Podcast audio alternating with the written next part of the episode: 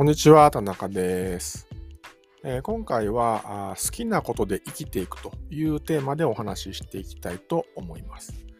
あの、一昔前の YouTube のキャッチコピーですね。好きなことで生きていく。あの、ヒカキンとかはじめ社長が CM やってたりとかあしましたけど、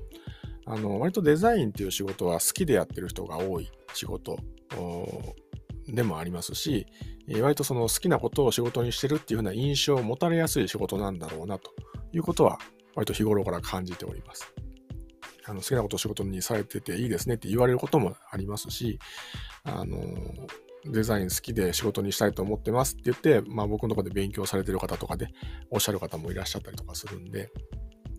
まあそういう印象を持たれやすい仕事なんだろうなと思うんですけど、あの、結論から言うと僕は割とその好きなことを仕事にするっていうことを目指した方がいいと思ってる派ではあります。どっち派かというとですけどね。ただ、その、それは自分の幸せのために好きなことと仕事がなるべく一致してた方がいいだろうっていう意味であって、好きなことの方が稼げるかっていうと、そういうわけではないだろうなと思っています。あの、好きっていうことと稼げるってことは直接的には、まあ当たり前ですけど関係がないんですよね。世の中の仕事のほとんどは多分好きでやってないと思うので、あの、ね、あの、お金稼ぐために仕事やってると。宝くじが当たったら仕事辞めますみたいな人は結構多いと思うので、仕事が何で仕事になるのかっていうのは、それは自分がやってることに対して価値を感じてくれる人がいるから、そこに対価としてお金を払ってくれるということなんであって、うん、自分の得て増えてみたいなものとはものすごく関係あると思うんですけど、自分が得意かどうかに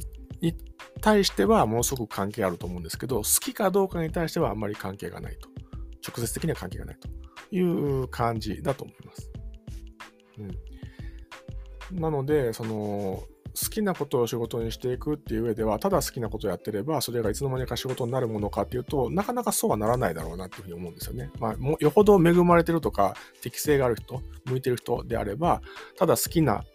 ことをやってるだけで、いつの間にかそれが得意になっていって、えー、そこにたまたま価値を感じてくれるお客さんが現れて、結果仕事になるっていうふうになりうるとは思うんですけど、うーん、多くの場合は、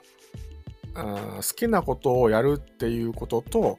お金になりそうなことをやるっていうのと両方からアプローチしていくっていうことが必要になってくるんじゃないかなと思います。あのそうですね。まず好きなことをやっていかないとなんだろうな、自分の好きがわからないっていうことがあったりするんですよね。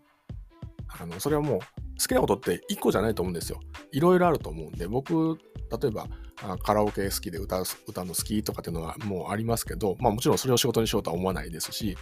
ただ一方で人と喋るのが好きだったりとか、こうやって、まあ音声配信みたいな感じで、誰、会話じゃなくて、とにかく喋ってるみたいなことも割と好きだったりとかするし、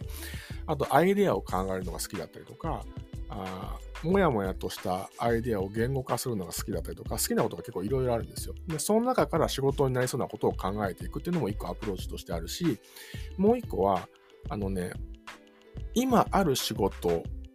に対して、こう、集中していくというか、真摯に取り組んでいく中で、あの自分の好きなことがその中から見つかってくると。自分はこの仕事全体として見た時にそんな好きじゃないけど、この仕事の中でもこの部分は好きだなみたいなことが見つかってきたりとかするんですよね。あと、えっと、仕事でも、まあ仕事以外のことでもいいんですけど、今やってる目の前のことに取り組んでいく中で、えー、自分が得意なことが見えてくると。で、得意なことって好きになっていきやすいんですよね。好きこそものの上手なれっていう言葉ありますけど、逆もあると僕は思っていて、うまくできることって割とね、楽しくできたりするんですよね。だから僕で言うと、あのー、まあ、こうやって話をする、人と話をするとかっていうのは、まあ、そんなに得意っていう自覚があるわけじゃないんですけど、あの、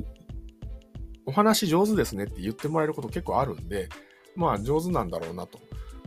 で、まあ、上手だって言ってもらえるうちに、なんか好きになっていくみたいなことがあったりとかしたので、だからその、好きなことにとあの没頭していくっていうのも大事だし、一方でやんなきゃいけないことに没頭していくっていうのも大事で、これがなんかうまく重なるところが見えてくると、そこが仕事になる。その好きで、あの、価値を感じてもらえることが重なるところが見つかってくると、そこを深掘りしていく形で、その重なる領域をどんどん増やしていくことで、好きなことが徐々に仕事になっていくっていうふうな形になるのかなというふうに僕は思っています。僕が割とそういう感じなんですよね。だから、僕はデザインの仕事は今は割と好きですけど、最初そんな好きじゃなくて、あの、ね、僕はその、実家がデザイン事務所で父親がデザインやってたから、あ自分の親父ができるぐらいのことだから、俺でもできるだろうみたいな、ものすごいその高校生自分のあ安易な考えでデザイナーに、デザイナーになったというようないきさつがあるんですけど、最初あんま好きじゃなかったんですよね。僕もともとデザインが好きっていうわけでもなければ、絵を描くのが好きっていうわけでもなかったので、あのーあんまりだったんですけど、お金稼げるかなと思ってなっただけだったので、ただ、その仕事をしていく中で、えっ、と、お客さんと打ち合わせするのは楽しいな、であったりとか、アイデアを出すのは楽しいな、であったりとか、あるいはこのめんどくさそうな仕事をこうやったら簡単に作れそうだなみたいなことを考えるのが好きだったりとか、要はそのパズルを解いていくような形でデザインを捉えていくというのが割と僕好きなんですよね。ただ、あの、今もって色とか形とかを扱って、その最終データを作るっていうところは今もってあんまそんな好きな感じじゃないんですよ。できれば人にやってもらいたいっていう感じで。だからそのデザイン、デザインの仕事っていう大きい中でも好きな部分とそうでもない部分が分かれてくると。で、ここはすごい好きだな。でも、デザインの仕事をデザインの仕事として成立させるためには、やんなきゃいけない部分もあって、ここもここである程度こう、好きになっていかなきゃいけないっていうところがあったりすると。いうのが一個あるんですよね。で、僕はその中で、あ自分は打ち合わせとかコミュニケーションとか問題解決みたいなところが好きなんだなっていうことが、そのデザインの仕事に真摯に取り組んでいく中で分かってくると。で、それはやっぱ得意になっていくんで、得意になっていくことはどんどん好きになっていくと。で、そのデータを作る仕事も、やっていくうちに上手くなってくるんで、上手くなってくると、ある程度楽しめるようになってくるんですよね。っていう形で、その、日々の仕事の中で、徐々にそのやってたことが好きになっていったっていうところがあったりします。で、逆に、あの、人と喋るっていうところについては、あの、最初僕はその YouTube でそのデザイン、ウェブデザインの知識かな ?HTML、CSS のこととかを YouTube に投稿して、それで、あの、話が分かりやすいとかっていうふうに言ってもらえて、で、デザインの講師みたいなこともやるようになったんですけど、それについてはもう好きでやってたことが、たまたま人にいいと思ってもらえて仕事になったっていう逆のケースなんですよね。だから両方あると思うんですよ。